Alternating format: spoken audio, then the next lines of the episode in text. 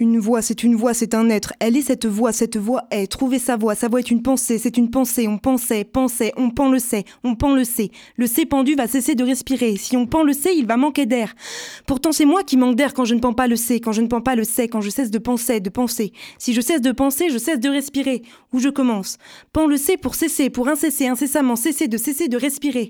Prends une bouffée, n'enfourne pas. Une petite bouffée, une petite bouchée de bouffe, une grande bouffée de bouche. Bouffe avec tes poumons, l'air autour de toi. Vole-le tout entier et fais-le disparaître. Est-ce vivant de bouffer de l'air? Tu me bouffes l'air, tu me bouches le paysage, tu me pompes l'air. Partons ensemble, raconter des histoires. Des histoires avec des petits haches, des petites haches, des petites haches pour abattre les petits arbres des petites limites. C'est petit mais c'est imposant, imposant, impossible à poser.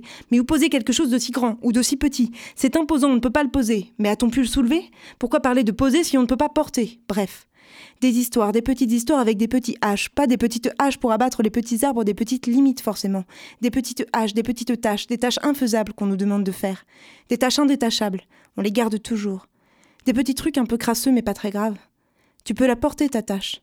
Tu peux la porter la petite tâche de ton histoire. Tu dois le porter le petit H de ta petite histoire. Porte-la ton histoire. Avec ta voix. On écoutait une voix Poésie sonore écrite durant la nuit du 12 au 13 juillet 2014.